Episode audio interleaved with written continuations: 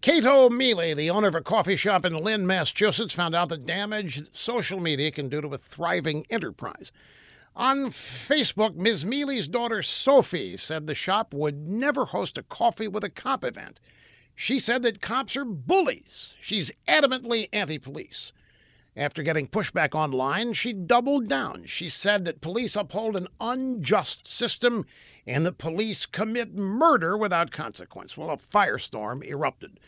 Ms. Mealy fired her daughter and wrote an apology to the police.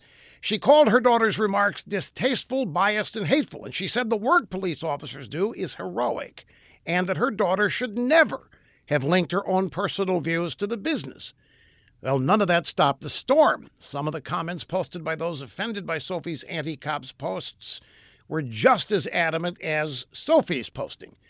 Exhausted by all of this, Ms. Mealy announced the coffee shop would be closing. Her business shut down less than two weeks after a hateful post appeared on social media put there by her own daughter. Now, I have a suggestion for Sophie, who's now looking for work. You know, if you thought about calling the NFL Players Union? They don't like the cops either. This could be a perfect fit for you.